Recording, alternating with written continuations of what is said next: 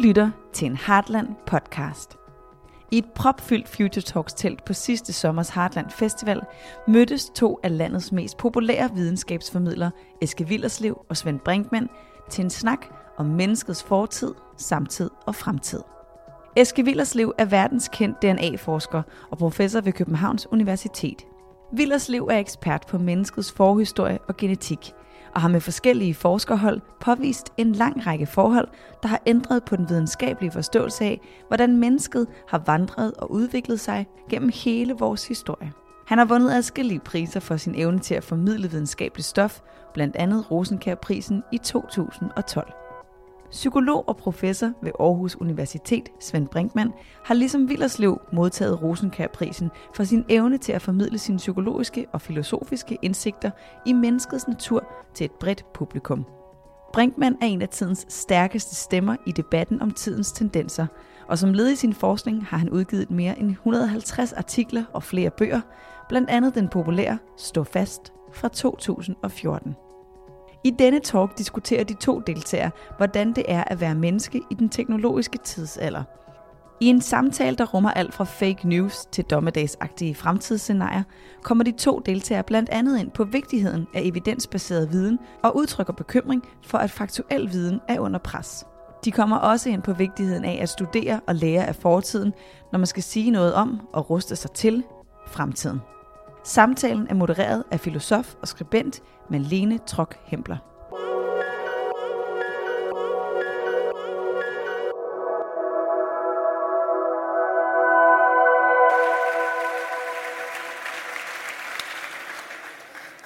Jeg kunne godt tænke mig at øh, gå lidt tilbage i tiden.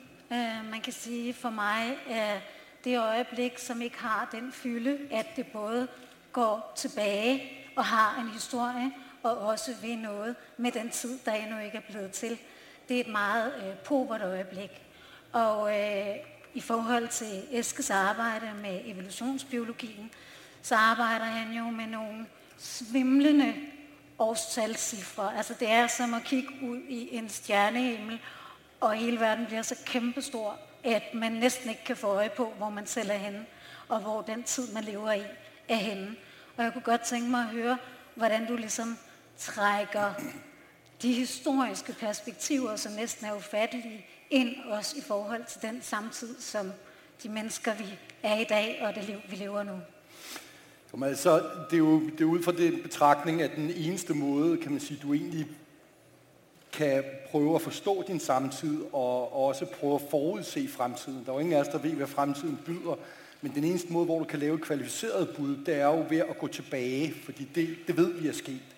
Og hvis du så ligesom ser, at nogle, de samme mønstre gentager sig igen og igen, og man kan så kan genkende det i dag, eller noget, der er på vej frem, ikke? Så, så er det klart, så kan vi lære noget af det og sige, gud, ups, det er sådan, vi reagerede, var det, det har vi reageret før i tiden på den og den måde, ikke? Øh, er det nu klogt at reagere på samme måde igen, eller skal vi lære noget af det? Så. Og konkret den forskning, du sidder med nu, mm.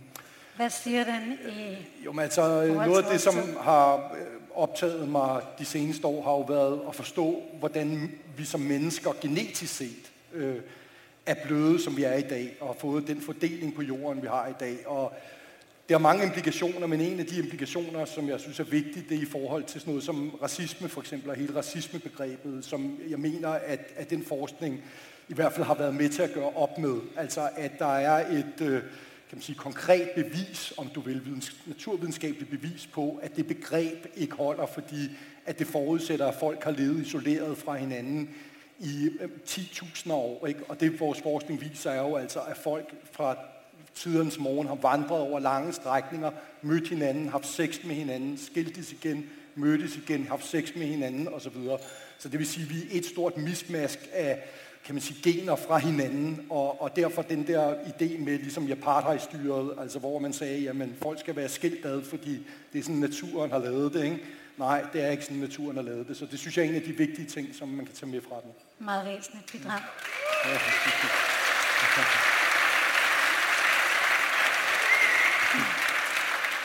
Der er sådan et citat øh, fra øh, Alice Jævn. Altså Alice øh, der møder dronningen. Det er godt nok ikke Alice Eventyrland, men den, der hedder Through the Looking Glass, som er fra 1871 af Lewis Carroll. Og dronningen, hun siger, It's a poor sort of memory that only looks backwards. Og øh, det hun siger der, det er jo en absurditet, men i virkeligheden rummer den også måske en øh, sandhed. Og jeg tænker i forhold til det arbejde, du laver, når du skal øh, bruge erindringen, øh, om du også mener, at den på en eller anden måde kan bruges til at kigge frem. Ja, altså der er jo ikke nogen tvivl om, hvis man ser evolutions, ikke bare biologisk, men også evolutionspsykologisk på vores hukommelse, altså hvorfor husker folk noget, øh, men så er det for at kunne klare sig i fremtiden. Øh, så på den måde er vores erindring fremtidsrettet. Øh, altså, det er jo ikke evolutionært øh, af værdi at huske fortiden for at huske fortiden. Det er værdifuldt for at kunne handle anderledes, fordi man kan huske, at sidst man var nede ved det vandhul, der var øh, tigerdyrene, eller hvad de nu hedder, sådan nogle væsener der, det ved mere. øh, fra Peter Æs, æslerne kommer og angreb mig. øh, så derfor skal jeg ikke gå derned igen. Øh, men, men, men det er jo så kun et perspektiv på hukommelsen og erindringen. Altså, øh, som jeg ser det, er jo det et fuldstændig legitimt perspektiv, øh, at øh, vores hukommelse har den her øh, fremtidsorientering. Men jeg er, jo, altså jeg er jo selv meget optaget af fortiden og vores forhold til fortiden, og hvorfor vi overhovedet stiller spørgsmål til, hvor vi kommer fra. Og det mener jeg altså også har nogle andre dimensioner end det her sådan rent instrumentelle, at det for at kunne klare sig bedre i øh, fremtiden. Vi kan klare os bedre i fremtiden. Det er der jo ingen tvivl om, hvis vi ser tilbage.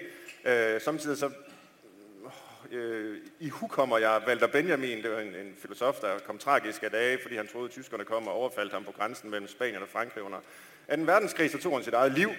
Øh, og det havde måske ikke været nødvendigt, det var rigtig øh, Det var amerikanerne, der kom. Øh, ja, ja. Øh, men, men han har sådan et billede af historiens engel, kalder han det, som går baglæns ind i fremtiden, og ifølge Benjamin ser katastrofe på katastrofe ind i, øh, i, i fortiden. Men man kan også vende det til et lidt mere øh, opbyggeligt billede, hvor vi går baglæns ind i fortiden. Vi ved ikke, hvad der, eller undskyld, ind i fremtiden selvfølgelig. Vi ved ikke, hvad der venter os lige om lidt, men vi kan bedst og klogest muligt navigere ind i den fremtid, hvis vi faktisk ved, hvad det er for et spor, øh, vi har banet øh, allerede, og hvis vi måske øh, kan se, at det spor er ved at køre os et sted hen, som er dårligt at være en eller anden form for afgrund. Og det er måske det, i hvert fald ifølge nogle øh, skeptikere på tiden, der er ved at ske. Så kan vi jo kun rette op på det ved at kende til fortiden. Øh, den vektor, der ligesom driver os i en bestemt retning. Mm.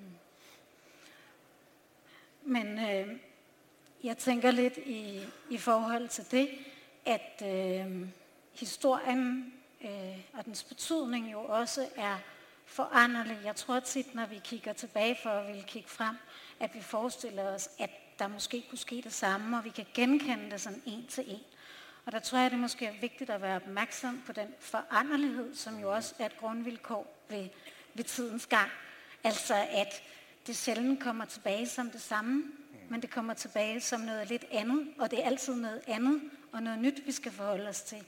Og ja, vi kender historien, og den er som sådan også det uforanderlige. Ikke? Men det, der så er fremtiden, er det foranderlige, det er det, vi kan gøre noget ved, men det kender vi slet ikke. Og det er ligesom de problemstillinger, vi hele tiden skal jonglere imellem. Men samtidig så kan vi jo heller ikke lade være at tage et ansvar for det, der kommer. Tænker jeg. Man kan sige for det første, så kan man jo egentlig stille spørgsmålstegn ved, om fortiden er uforanderlig, om den så at sige er mejslet i sten. Altså selvfølgelig er øh, de øh, bevægelser, mennesker har foretaget med deres kroppe, og de øh, genetiske mutationer, der er sket osv. på det niveau, uforanderligt. Altså det er ligesom sket, som det er sket.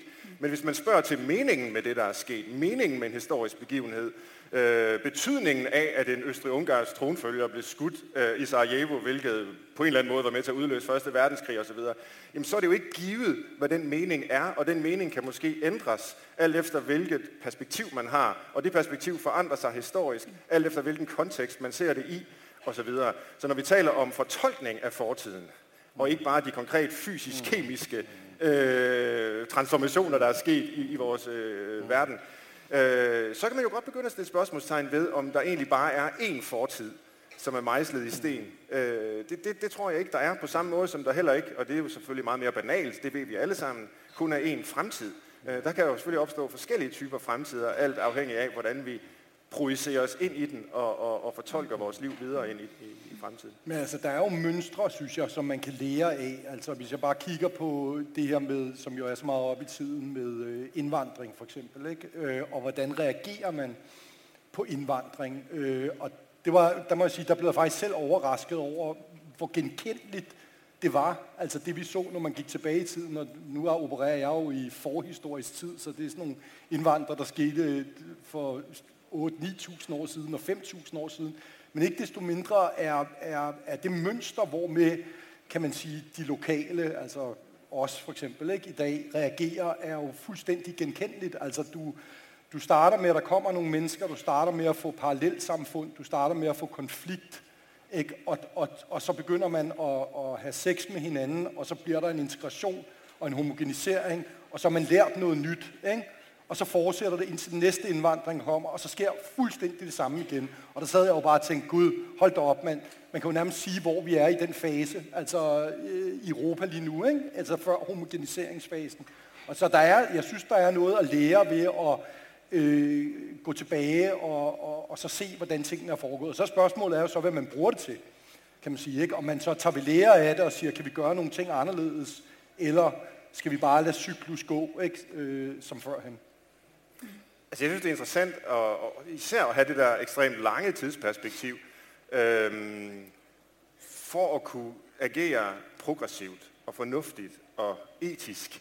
Øh, det er som om, at det er det omvendte øh, der, der, der hersker, eller den omvendte opfattelse, der hersker, at det kun er fremtiden, vi må tale om, og vi skal ja. klædes på til fremtiden, og alt bliver ligesom disrupted, og vi får at vide, at øh, morgendagen vil være fuldstændig anderledes end i dag, og vi kan slet ikke bruge viden og erfaring til noget. Man taler kun halvt sjovt om, at folk er erfaringsramte, ikke? Øh, øh, så, så øh, det er kun deres talent for at lære nyt, der kan anerkendes som værdifuldt på et arbejdsmarked, for eksempel. Det er faktisk ikke deres akkumulation af viden og erfaring længere. Og, øh, og der vil jeg jo sige, at jamen, det, der virkelig er brug for, det, der virkelig er progressivt, det, der virkelig er fremtidig, det er fortiden. ja. altså kendskab til fortiden. Hvad er det for nogle mønstre, ja, øh, vi står på øh, skuldrene af? Ja. Ja, rigtigt. Og i virkeligheden, jeg tror, man kan sige, hvis man, nu er det jo også en sammenhæng som den her, hvor man måske skærper argumenterne en lille smule, men altså, at, at det, er, det er decideret øh, reaktionært at, at være så optaget af den der skide fremtid. Det er jo bare en måde at sige til folk på, I aner ikke, hvad der vil ske. Lige om lidt er alt, hvad I ved, øh, ligegyldigt. Så derfor så skal I bare høre på os, fordi vi kan styre jer, og vi kan klæde jer på med kompetencer og, og alt, hvad, hvad I har brug for at vide i fremtiden. Øh, det, det er jo på den måde en, en hersketeknik, simpelthen, når vi hele tiden taler om, om fremtiden. Og det er jo dybt reaktionært. Det øh, etablerer jo bare status quo og nogle magtrelationer. Ja. Vi har brug for at tale meget mere om fortiden, ja. for at kunne forstå, hvem vi er. Og så...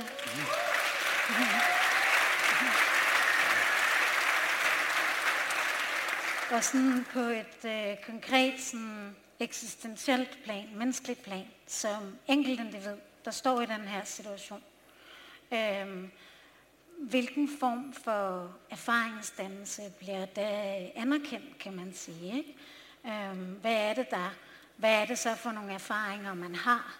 Der er selvfølgelig den viden, kan man sige, som øh, bliver etableret rent fagligt, og hvor der er nogle faglige autoriteter, og hvor jeg synes, man klædeligt godt må have en ydmyghed og anerkende, at der er nogen, der ved noget om nogle områder, som man ikke selv ved noget om. Men om man så oplever jeg også nogle gange en, øh, hele den der evidenstænkning, at alt skal være evidensbaseret. Så når sådan en enkelt borger kommer og siger, jeg har den her erfaring, så er det sådan et, det er anekdotisk. Det behøver vi ikke at høre. Og der tænker jeg, hvordan i alverden får vi en balance, hvor vi på den ene side anerkender, at der er noget, der er viden, men det betyder ikke, at den individuelle erfaringsdannelse ikke har betydning, ikke har noget at sige, ikke skal høres. Mm. Men der må man vel sige, at den tid, vi lever i lige nu, der er det jo den første, sådan oplever jeg det i hvert fald, der er under ekstrem pres. Altså det er jo, kan man sige, den, den der er faktabaseret øh, viden, ikke med, vi hører det jo hele tiden, fake news og så videre, ikke? Altså hvor det netop bliver, øh, synes jeg, en, en, altså den anekdotiske viden er jo den, der ligesom tager det store billede. Ikke? Det er, jeg ved bedre, fordi jeg har jo selv oplevet en af en eller anden, øh, en eller anden, som har brugt øh, halvdelen af sit liv på at forstå et eller andet. Ikke? Så er det sådan, jamen jeg ved bedre, det var jo, altså man kan sige, det var det hele det der med smagsdommeriet og så videre, ikke? Det, var, der, det var jo et, et opgør, kan man sige, med den, og det var fortsat øh, øh, lige siden, tænker jeg. Ikke? Så, så jeg synes egentlig, det er den faktabaserede viden, som, har det, som er under pres i dag. Og det, det, det, det, og det er farligt, ikke? fordi at det er jo den faktabaserede viden, altså man kan, man kan have mange anekdoter selv, og man kan have mange oplevelser selv, men det er jo, øh, og der vil jo, der vil jo altid være stor variation der. Altså, og det er jo ikke, fordi man ikke skal acceptere det, altså, det er ikke det, jeg siger, men hvis du for eksempel skal drive et samfund, eller tage nogle store spørgsmål op, klimaforandringer, ikke? menneskevandringer og alle sådan nogle ting, så, så mener jeg, at det er meget vigtigt, at den faktabaserede viden er på plads. Og det ikke at det bare bliver følelser og... Absolut. Jeg tænker lidt, at udfordringen er jo netop at få etableret et både og. Ikke? Oh. Altså så, at borgerne ikke bliver fanget i den der subjektive øh, meningsdannelse, som får lov til at fylde det hele. Man kan stå i et forhold til en større viden, som kan korrigere egne oplevelser, kan perspektivere dem, men samtidig, at vi får en, en fælles samtale, hvor der alligevel også er en lydhørighed over for den der konkrete erfaring, for ellers så bliver det nemt til en, ja, en arrogance. Ja, ja. Ikke? Jo, jo. Så det er den der balancegang, men der er ingen tvivl om, når vi ser på offentligheden, at meningsmærighed øh, fylder meget. Ja. Men det kommer jo an på, hvilket niveau, øh, kan man sige, du skal operere på. Altså, det er klart, ikke, hvis du sidder i en børnehave, og nogle af pædagogerne siger, sådan er det her, og det synes vi, det skal lave om på, ja, så skal man selvfølgelig lytte til, kan man sige, den anekdotiske. Men du kan jo ikke drive et land, altså baseret på anekdotisk viden. Altså, du kan ikke løse globale udfordringer baseret på anekdotisk viden. Der skal jo noget konkret viden til, og det skal man høre efter, og det er jo, og jeg synes lige præcis, det er det, der er problemet. Altså, det er jo, at man for eksempel politisk er det anekdotisk viden, som man så griber og siger, gud, så er det sådan her, ikke? nu er der ikke nogen klimaforandringer, fordi der er en eller anden, der sidder og sagt noget, nogle sol, øh, et eller andet, nogle solstrømme eller et eller andet, ikke? selvom øh, 95 procent af verdens forskere siger, jamen det er menneskeskabte klimaforandringer, så er der nogle politikere, der griber den der. Det kunne man sige, det er en anekdotisk ting. Ikke? Altså, forstår du, ja, hvad jeg mener? Så ja, kommer an på, det kommer an på, hvad det er for et niveau, man opererer på. Ikke? Om den anekdot, hvor meget synes jeg, den anekdotiske viden skal have plads. Men jeg er helt enig med dig i, at i, kan man sige, i det, om man kalder det lokale rum, altså der bør den anekdotiske viden selvfølgelig have sin plads. Jeg, jeg, jeg er meget med på den der både og, øh, fordi altså, for mig er risikoen, at vi blander de to vidensformer sammen. Altså insisterer på at vurdere den ene i lyset af øh, præmisser og kategorier hentet fra den anden type viden. Øh, der, der er begge tendenser, som jeg ser det i hvert fald. Altså, der er en masse anekdoter og folk, der himler op om et eller andet og vil have hele verden til at indrette sig ud fra en bestemt konkret erfaring. Det går selvfølgelig ikke. Øh, men det går jo heller ikke, at vi kun anerkender øh, evidensbaseret viden, når evidens forstås på en ganske snæver måde, som det, der har overlevet øh, en eller anden klinisk trial, som øh, lægerne har fundet på, hvor man har en kontrolgruppe og en eksperimentalgruppe, og den er dobbeltblindet, og så skal vi se, om der er en statistisk signifikant forskel. Det er fint, når vi vil afprøve medicin, om det virker bedre end placebo. Men der er en masse områder i livet, hvor det ikke er fint. Så når en eller anden socialminister, det er for et par år siden, ikke sagde, vi ved, der er fem ting, der virker i socialt arbejde, og socialrådgiveren må kun iværksætte de fem ting, der er evidens for så må man sige, så er det jo en misanerkendelse af netop lokal oh, viden, af relationel viden, øh, med hensyn til den borger, man sidder overfor. Vores kolleger i USA, som arbejder øh, som psykologer, de er nu underlagt et regelsæt, der siger, at hvis de laver en intervention i en terapeutisk praksis, og at tale om det på den måde, er sådan lidt mærkeligt, fordi det er jo en menneskelig relation, hvor man er sammen på en ganske bestemt måde, der risikerer at blive ødelagt ved overhovedet at se det sådan. Men hvis de laver en intervention i den terapeutiske praksis, som, som der ikke er evidens for, at det ikke står på den øh, korte liste med interventioner, der er evidensbaseret, så skal de oplyse klienten om, at de nu vil stille et spørgsmål, uden at der er evidens for, at det vil have en gavnlig virkning. Og så har man jo ødelagt det, der er den primære motor i enhver menneskelig relation, hvor man vil hjælpe et andet menneske med et eller andet, nemlig placeboeffekten. Mm. Placeboeffekten, det er jo den, man udnytter i klinisk psykologi på det groveste. Mm. Og det er en virkelig effekt, og den virker, og den skal vi passe godt på. Mm. Altså det er jo at tage nogle evidensstandarder. Det er at tage nogle evidensstandarder, som kommer fra en fuldstændig legitim måde at bedrive videnskab på, og så sige, sådan skal al videnskab og videnskabeligt baseret praksis så være. Det er jo lige så galt. Altså, og Jamen, det er der, vi skal holde skæg for sig og snot for sig. Jamen, jeg er, slet ikke, jeg er slet ikke uenig med dig. Altså, man kan sige, at der, hvor videnskaben har en styrke, det er jo, at hvis du finder et evidens for noget, men det betyder jo ikke, at du har fundet evidens for, det, for alt. Altså, det er jo den gamle diskussion af, bare fordi du ikke kan måle og veje det, er, det så, er der det så ikke. Og selvfølgelig er der jo masser af ting, videnskaben ikke kan måle og veje, og det er også derfor, man kan sige, når det bliver så rigidt, altså det giver jo slet ikke mening. Øh, øh, altså fordi, der, jeg vil endda gå så langt at sige, det meste kan du ikke øh, lave som evidens, evidensbaseret viden. Men i de tilfælde, hvor du kan, det er det, der er min pointe, Klart. altså hvor du faktisk får et positivt resultat, der for eksempel viser, ja, CO2-udledningen, den har en im- impact på klimaet, ikke? så er det jo ikke sådan noget med, at man skal sidde og sige, at fru Hansen hun sidder og siger, at det var også koldt i vinters, ikke? Altså, ikke? og derfor, jeg tror ikke på klimaforandringer, vel? Altså, forstår du, hvad jeg mener? Så det er jo der, man skal gribe den, der hvor at der er et bevis. Det betyder ikke, at man kun skal gå med det. Du skal ikke kun leve efter det. Jeg det er den allerførste til at tage afstand fra, og man skal heller ikke implementere den tankegang som det eneste sandfærdige ned gennem et hvilket som helst system. Altså, det, jeg har jo selv været med til at skrive bøger om, hvor forkert det er. Ikke? Så det, øh, men, men, men der er en forskel deri, som man gør med det, der hedder med de her fake news. Altså hvor man kan sige, at du i virkeligheden ikke anerkender, at der er et resultat, som er evidensbaseret, mm. og som viser noget, noget klart. Ikke? Og selvfølgelig skal vi tage det resultat ind i vores overvejelser, når vi agerer. Jeg, jeg, tror, øh, ja, jeg tror ikke, der er nogen, der vil være... jeg tror bestemt ikke, der er nogen, der vil være øh, uenige i det. Det håber jeg virkelig ikke. Øh, Det, jeg bare synes, der er ærgerligt, det er netop, at det bliver sat op som sådan et enten eller. Mm. Altså, så enten bliver vi fanget i sådan en Ja, ja. objektiv, nøgtern forståelse, som afviser enhver øh, enkelstående erfaring som uvedkommende, eller også bliver vi fanget i sådan en, en egen subjektivitet og egen erfaringsverden, hvor vi slet ikke evner at korrigere i forhold til noget større og rejse os til et almindeligt niveau. Og der tænker jeg, det vil være så dejligt, hvis vi kunne få begge dele, fordi det sikkert. behøver ikke at være eksklusivt. Tværtimod, så hører det sammen. Det gør det. Og jeg tænker, der er rigtig mange, eller rigtig meget viden, øh, nu når vi også sådan, i forhold til skal tale lidt om fremtiden, så kan man sige, at mit fag er jo etikken også som sit område. Og det er jo netop også et spørgsmål om, hvad vi, hvad vi bør gøre.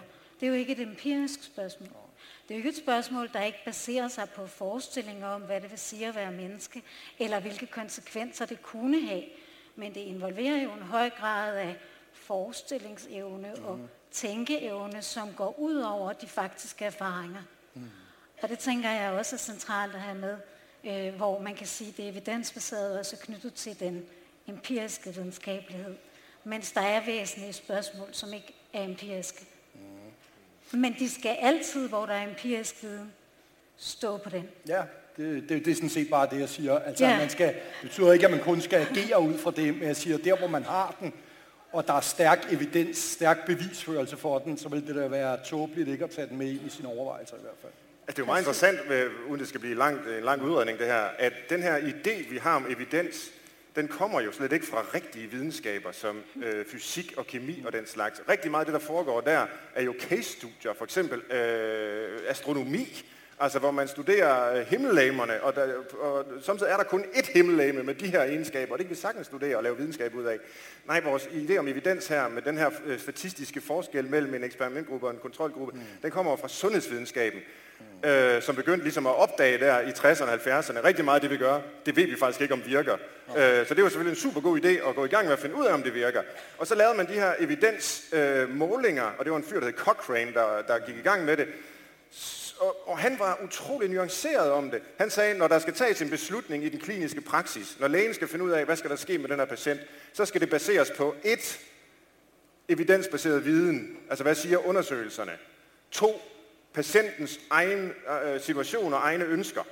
Og tre, lægens kliniske erfaring. For det kunne jo være, at den her patient var en af de undtagelser fra reglen. Reglen siger, at 75% af patienterne reagerer på den her måde på den medicin. Men 25% gør ikke, at den her patient, en af dem, det kan lægen måske vide. hvis vedkommende har erfaring. Og alt det skal til, for at vi kan træffe en fornuftig beslutning øh, der i lægepraktik. Så ligesom, øh, nu skal jeg nok stoppe med det her, men efter øh, øh det, det så er gået frem, så har man glemt patientens øh, konkrete væren i verden. Man har glemt lægens erfaring. Og så har man bare sagt, at det er kun evidensen, vi fokuserer på. Og ikke bare når vi laver sundhedspolitiske beslutninger og den slags, også når vi laver socialpolitik, arbejdsmarkedspolitik, når vi skal aktivere borgere, ja. når vi skal lave pædagogik og undervisning og uddannelse og universiteter. Vi skal kun gøre det, der virker, og det, der er mest value for money, og det har jo bare smad, og det kobles jo så sådan, øh, kan man sige, videnssociologisk med New Public Management, og hele den der måde at styre den offentlige sektor på, og det har jo bare smadret enormt meget. det er faktisk ikke uskyldigt, det der. Men det er rigtigt. Men, altså man kan sige, man har jo ført, man har ført, øh, man har ført den tankegang ind, ind nogle steder i nogle miljøer, hvor det ikke hører hjemme. Ja. Altså, det er jo sådan set det, der er problemet. Ikke? Altså, og, det er, og det er jo så det, man må håbe på, vi kan få ryddet op i, i hvert fald i fremtiden. Men det, jeg tænker, der er centralt i det her, det er også en ydmyghed. Ja. Hvad siger du? Det er en ydmyghed. Det er jo en ydmyghed. Nu skitserede vi lige sådan to positioner. Ikke? Det ene er det her med, at man har en objektiv viden, som er så så etableret. Det andet er, at man har en konkret erfaring, som man jo er helt sikker på, for man har i hvert fald selv oplevet det. Ikke? Altså der kan man sige, at den der ydmyghed, den har jo en betydning i alle sammenhænge. Og der, man taler jo for eksempel inden for filosofien om det, altså den blinde, den blinde plet, altså det er det sted, hvorfra man selv ser. Det kan man ikke se. Og derfor behøver man jo hinanden til at sætte verden sammen. Og det tænker jeg også gør sig gældende inden for forskellige fagområder. Mm. Fordi vi har også øh, en øh, meget høj specialiseringsgrad inden for, for videnskaben, hvor øh, vidensniveauerne bliver mere og mere komplekse, men det bliver også sværere og sværere at tale sammen på tværs. Og i forhold til, hvad er erfaringsdannelse? Det er jo noget forskelligt inden for forskellige fagligheder. Men det er også noget andet, når man står i sit eget liv. Ligesom kunsten bidrager, eller litteraturen, eller fiktionen. Altså, der er jo erfaring og erfaringsrigdom i mange tilgange til livet. Sygdom, død, fødsel er jo også med til at danne os øh, og fundere os og give os en eller anden form for, for lydhørhed over for hinanden, kunne man håbe. Jamen, altså, ja. altså,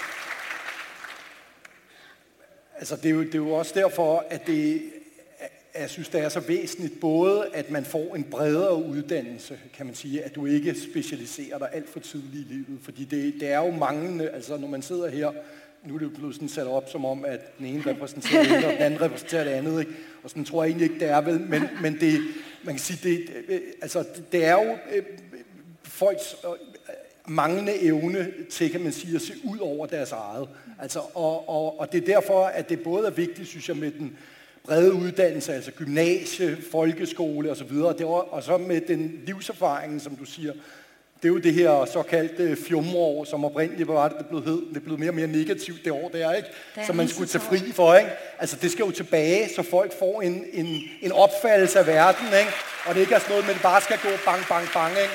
Og det er jo for, at man kan få det med sig, ikke? så man kan se ud over, ud over sin egen navle og ud over sin egen, bare sin egen faglighed. Ikke? Og det er jo det, der, kan man sige, det er jo der, det er gået helt galt for nogen gennem tiden af videnskabsfolk, som altså bare inden for min egen disciplin, altså øh, hvis du er evolutionsbiolog, ikke, og så tror jeg, at du kan drive et samfund, ikke, som om, at det var survival of the fittest, og altså, så bliver det jo sådan noget nazi noget, ikke? Altså, det er jo, det er jo fuldstændig, ikke? Altså, det, man kan sige, at tingene hører til nogle bestemte steder, og der er nogle steder, hvor de bestemt ikke hører hjemme, ikke? Og øh, det er blandt andet evolutionsbiologien til at drive samfund, ikke? Altså, det er... Så ja. det, jeg hører dig sige, det er, ja. at øh, noget af det, vi sådan ofte som lægemænd i forhold til evolutionsbiologien, det er jo den der lidt mere poppede udgave, mm. som også meget hurtigt kan blive til en øh, hård kynisme. Mm-hmm, ja. øh, og også nogle gange blive brugt som argument for en, øh, en hård kynisme. Det er måske øh, en del af dit fags øh, jo, blinde plet, hvis det bliver udlagt ja, forkert ja, eller hvis det bliver udlagt forkert, er ja, lige præcis. Altså det er jo, øh, hvis man tror på, hvis man, altså i virkeligheden hader jeg jo selv de der argumenter, hvor det er sådan, ah men øh, du ved, øh, selvfølgelig er der krig, fordi det ligger i vores natur, ikke? og så er det sådan, det, så, så, så er det okay, altså, ikke? altså det er sådan lidt det, der ligger i argumentet, ikke? men vi er jo som mennesker, altså det, det, der gør os forskellige fra dyr, er jo, at vi har et lag, der hedder et kulturelt lag. Altså, der er ingen andre dyr, der har det. Og det er det, der gør os specielle, og det er jo selvfølgelig det, man skal, det er det, der værner om, at vi har, som gør, at vi har et samfund, vi har en næstekærlighed, som ikke bare handler om at, og vores egne geners overlevelse osv. Ikke? Og det er jo det, man skal holde fast i. Øh, og det, man kan sige, det andet der, det appellerer jo til, om du vil, det dyriske eller den indre svinehund. Ikke?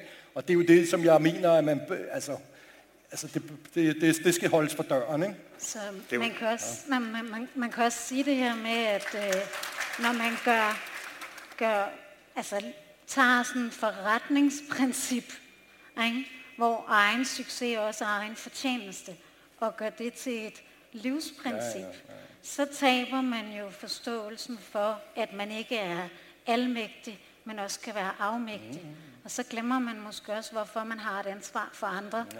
Og at det ikke bare er survival ja, øh, er det stærkeste.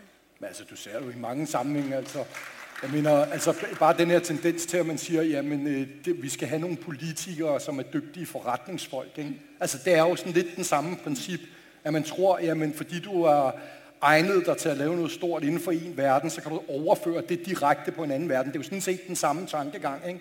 Altså, det er jo jeg, jeg, ikke skid med hinanden at gøre. Du ikke, jeg skulle møde masser af rige mennesker, som har været dygtige forretningsfolk, og når du taler med dem, så man tænker, kan du ikke bare sige noget klogt, altså, ikke? Så det er, altså, jeg mener, det er ikke... Øh,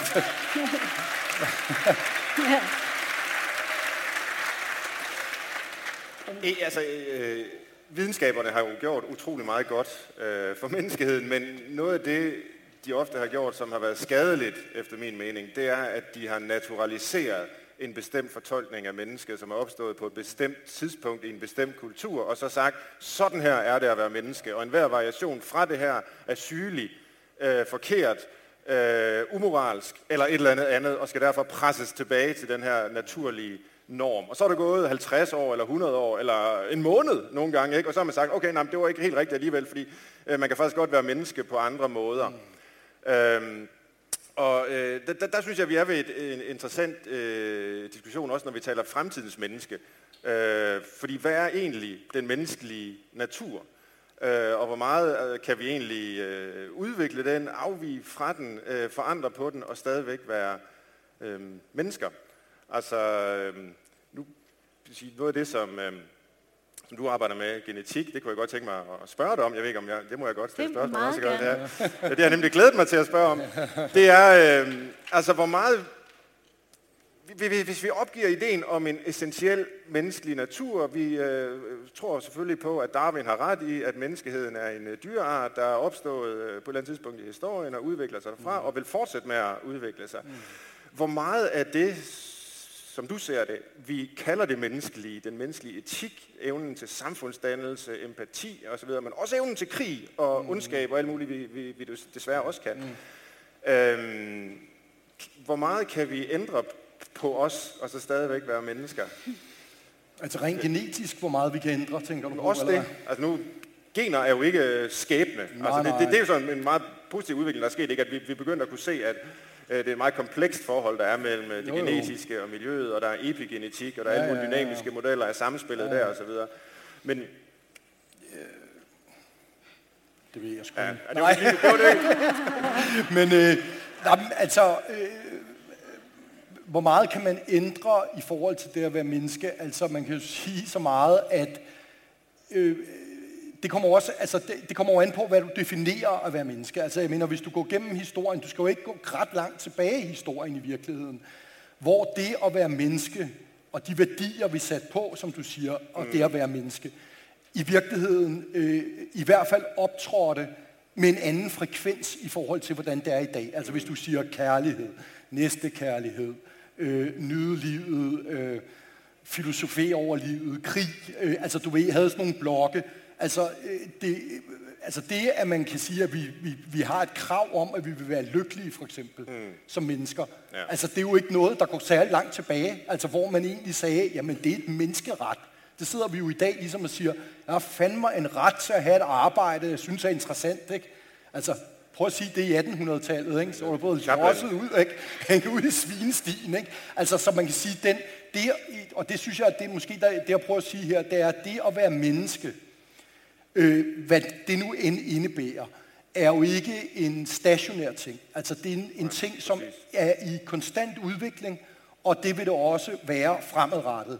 Og det, jeg er ikke, man kan sige, jeg er egentlig ikke bange for personligt, øh, at den udvikling finder sted. Øh, jeg vil sige, det jeg er mere bange for, øh, når man taler om fremtiden, det er jo øh, i virkeligheden øh, altså nogle af katastrofescenarierne. Altså om, om øh, Øh, altså enhver art, også mennesket, har jo det, man kalder en bærekapacitet. Altså, og det vil sige, der er altså, der kan være et vis antal og så kan, man, så kan det ikke håndteres, altså så kan man ikke længere håndtere det, og så sker der jo det et kæmpe crash, altså hvor størstedelen uddør, og der er selvfølgelig altid nogen, der bliver tilbage, normalt i hvert fald, men, men det er jo bestemt ikke noget, vi havde lyst til at opleve, tror jeg, i vores, i vores liv, altså at der, at der sker et sådan crash.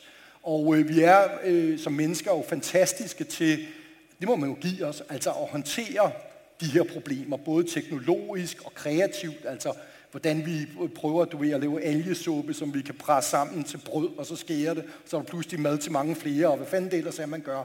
Men det ændrer jo ikke ved, at der er en bærekapacitet. Altså det er der. Altså hvis du bare tænker på rent øh, arealmæssigt, ikke? på et tidspunkt står vi sådan her, og vi kan ikke rigtig gøre andet. Og det, altså det er mere, jeg vil sige, det er mere der, jeg tænker, at vi, vi står øh, over for nogle store øh, udfordringer. Vi står kæmpe udfordringer i forhold til klimaproblemstillingen. Ikke? Og også, det kan godt være, at jeg er naiv, men altså, jeg er sgu også bekymret for vores evne til at smadre os selv med krig. Mm. Altså, der har jo været masser af krig før, men vi har aldrig haft evnen, så vi har et moderne tid til at i virkeligheden at udrydde hele civilisationen på jorden, hvis, hvis det kommer dertil. Det er mere der, hvor jeg tænker, at, at de, altså, af de helt store udfordringer. Men det er, med mine pessimistiske briller, ikke, så kan man sige, jamen det er rigtigt, vi, vi er mennesker, og der er givetvis en menneskelig natur. Øh, der ja, et af mine øh, yndlingscitater fra Michel Houellebecq, hvis nogen kender ham, sådan en fransk øh, skandaleforfatter, skriver vildt provokerende, men også nogle gange lidt profetisk om vores samtid og fremtid. Øh, han skriver et eller andet sted, at efter hans mening er der ingen tvivl om, at kapitalismen er det mest naturlige af alle samfundssystemer, øh, og derfor er det det værste. Altså, vi, vi skal ikke sætte lighedstegn mellem, at noget er naturligt, og at det derfor er godt. Øh, vi er mennesker, der er en menneskelig natur, men det er fandme ikke noget at være stolt af. Vel? Så det, det er den ene side af sagen, det er, at hvis der så er en menneskelig natur, så er det galt. Fordi se, hvad vi bruger den til og gør med den. Ikke? På den anden side, så synes jeg også, det er skræmmende, øh, måske endda maritsagtigt skræmmende at forestille sig, at vi kan begynde at ændre den menneskelige natur. Mm. Fordi hvem bestemmer lige, hvilken retning det kommer til at ske i? Mm. Hvad er det for nogle øh, tech-giganter og, og, og multinationale virksomheder, der bestemmer, hvordan vi manipulerer med gener og udskifter dele af vores krop, og Singularity University sidder og finder på det hele over i uh, Silicon Valley, og vi får forskningsminister, som er inspireret af det der. Altså der er bare, der åbner sig nogle perspektiver der, som er lige så uhyggelige som status quo. Så jeg er virkelig øh, fanget der mellem to øh, dystopiske scenarier, hvor det ene er en realitet, og det andet er en fremtid. Og jeg vil håbe, vi kunne hjælpe mig op af, af hullet der.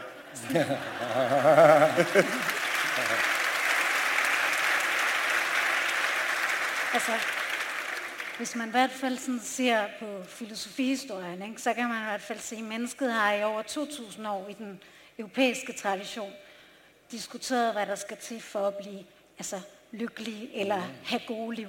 Så det har man jo stræbt efter i mange tider på mange måder. Det kan godt være, at man har haft en anden opfattelse af, hvad vil det sige at have det gode liv øh, hvad vil det sige at blive lykkelig. Det kan godt være, at forbringen har været mindre, øje, mindre øjebliksstimulerende end den udlægning, vi har i dag. Ikke? Det er den ene side af det. Den anden side af det er, at man kan sige, hvis det var så enkelt, at vi kunne sætte det på formel, hvad det var at have en menneskelig, altså hvad den menneskelige natur bestod af.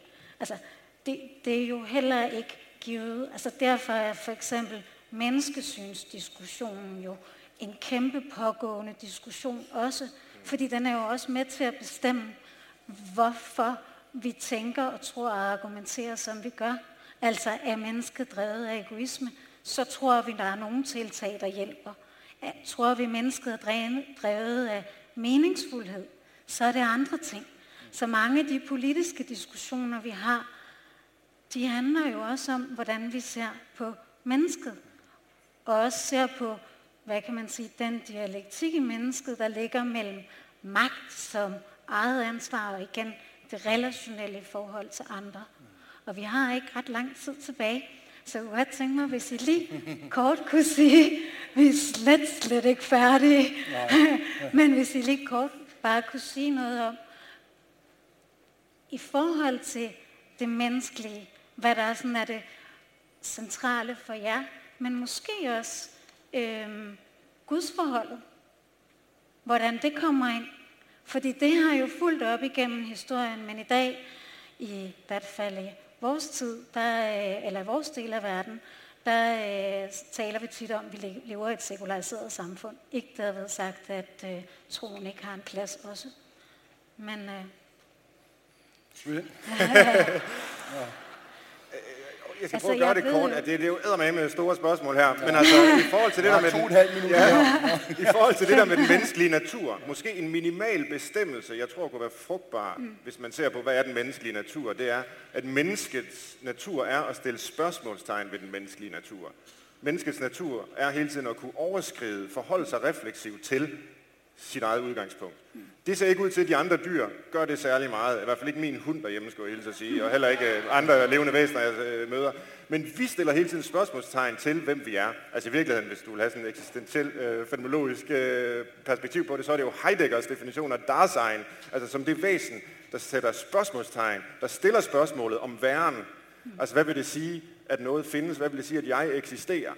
Øh, det gør mennesket, og hvordan det så svarer på det spørgsmål, det varierer jo kolossalt øh, gennem øh, tiden øh, om det religiøse samfund, videnskabeligt influerede samfund, øh, samfund, hvor de to ting er i kamp, eller hvor de eksisterer harmonisk, og der er alle mulige andre øh, perspektiver og kunst og alt muligt, der øh, ligesom føder ind i, hvordan vi forholder os til det. Men det vil være sådan en minimal bestemmelse, tror jeg, øh, som mange vil gå enes om, at, at der har vi den menneskelige natur. Og for at forstå det, der har vi jo så både brug for naturvidenskaben, humanvidenskaben, samfundsvidenskaben, øh, kunst, filosofi, alt muligt. Og, og, og det, det synes jeg er frugtbart, hvis vi i høj grad kunne begynde at arbejde sammen om det. Det forhold, at vi kan forholde os til vores egen eksistens på den måde, er jo også det, der gør, at vi kan handle etisk. Øh, og det ligger jo lige så meget i den menneskelige natur, men også uetisk. Altså det er jo kun mennesker, der kan handle uetisk. Vi anklager jo ikke øh, hundene og kattene for at være uetiske øh, væsener, fordi de, de, de kan ikke andet end det, de gør, fordi de er bundet øh, instinktmæssigt, øh, refleksmæssigt til, til øjeblikket, til nuet, til det, de mærker i deres lille pelsede kroppe, som de så handler på.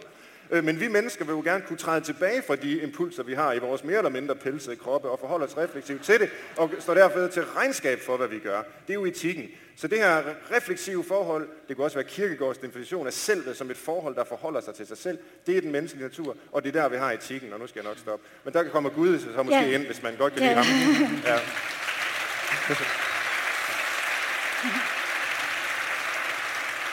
Der vil jeg jo sige, at den der moderne psykologiske udlægning af Kierkegaard selv glemmer jo det helt centrale, at Kierkegaard selv ikke er et moderne logistisk selv, der er sig selv nok, men netop står essentielt i et gudsforhold. Ikke? Og man taber lidt Kierkegaard, hvis man tager det væk. Men Sartre, som jo så er eksistentialist og så tænker og videreudvikler af Kierkegaard, hvor han fjerner Gud, han sætter sig den menneskelige frihed via spørgsmålet. Og det er alene med muligheden for et ja og et nej, så bliver den der kausalitetskæder brudt op.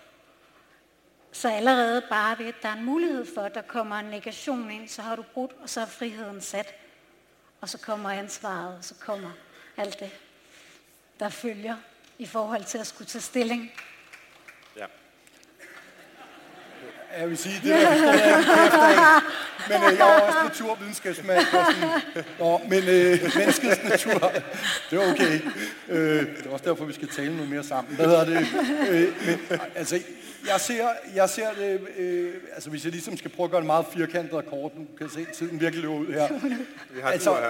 altså, jeg er ikke i tvivl om, at, og, og det synes jeg ikke, man skal glemme, at der er et, også et dyrisk element i os. Mm. Altså, vi kommer Altså det, vi, vi, vi, har altså samme ophav som alt andet levende her på jorden, og vi er en del af den historie. Ja. Og selvfølgelig ligger der, altså selvfølgelig ligger der i vores arvemasse, kan man sige, instinktadfærd, ikke? og dyr, man kan kalde det dyrisk adfærd.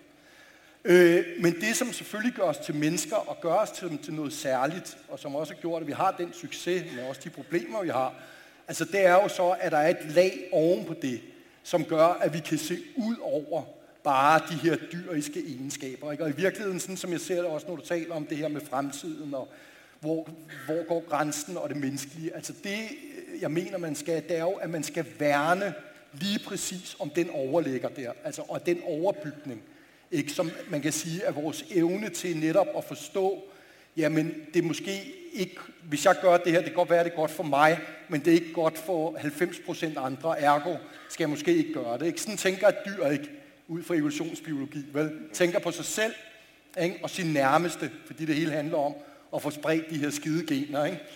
Øh, og, øh, og det er jeg ikke i tvivl om, at det er sådan, det, altså der kan godt være, der er mere til livet end det, men det er i hvert fald helt klart en del af det. Øh, ikke? Og der må man sige, at det er, jo, det er jo det, vi skal holde fast i, det er, at vi er noget mere end det. Og det er det, vi skal værne om. Og det er der, hvor jeg synes, man godt kan blive bange, og bekymret i hvert fald, over nogle af den udvikling, som der er sket i dag, altså som foregår lige nu, og som jo også vi har set tidligere i historien. Vi skal jo ikke tilbage længere tilbage i 1930'erne, hvor det var nogle af de samme principper, man kørte efter, hvor man ligesom siger, man bruger det dyriske argument. Altså det, det, det er den del, som ikke er overbygning, men det er den anden del, som man ligesom definerer som den menneskelige natur, og derfor indretter sig efter det, som er koldt, kynisk, hårdt ikke? og følelsesløst. Ikke? Og det er jo den, vi skal, den, den, den skal vi, den skal ned, ikke? den anden skal op. Yes. Ja.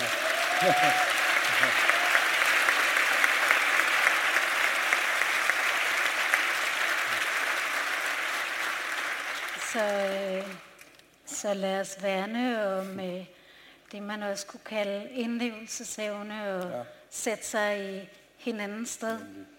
Øh, og jeg tænker lidt, at øh, vi er så glade for vores øh, demokrati, men hvis øh, vi ikke tror på, at vi kan sætte os i hinandens sted og tale på hinandens vegne, så øh, vil vores demokrati øh, erodere lige så langsomt. Så det tror jeg er helt centralt.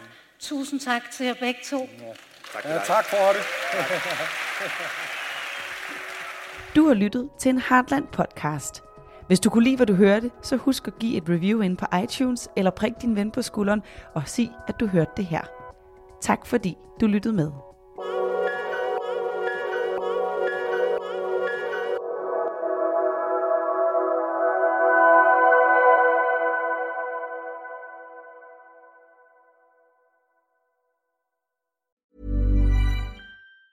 Hi, I'm Daniel, founder of Pretty Litter. Did you know cats tend to hide symptoms of sickness and pain? I learned this the hard way after losing my cat, Gingy. So I created Pretty Litter, a health monitoring litter that helps detect early signs of illness by changing colors, saving you money and potentially your cat's life. Pretty Litter is veterinarian developed, and it's the easiest way to keep tabs on your fur baby's health right at home. Go to prettylitter.com and use code ACAST for 20% off your first order and a free cat toy. Terms and conditions apply. See site for details.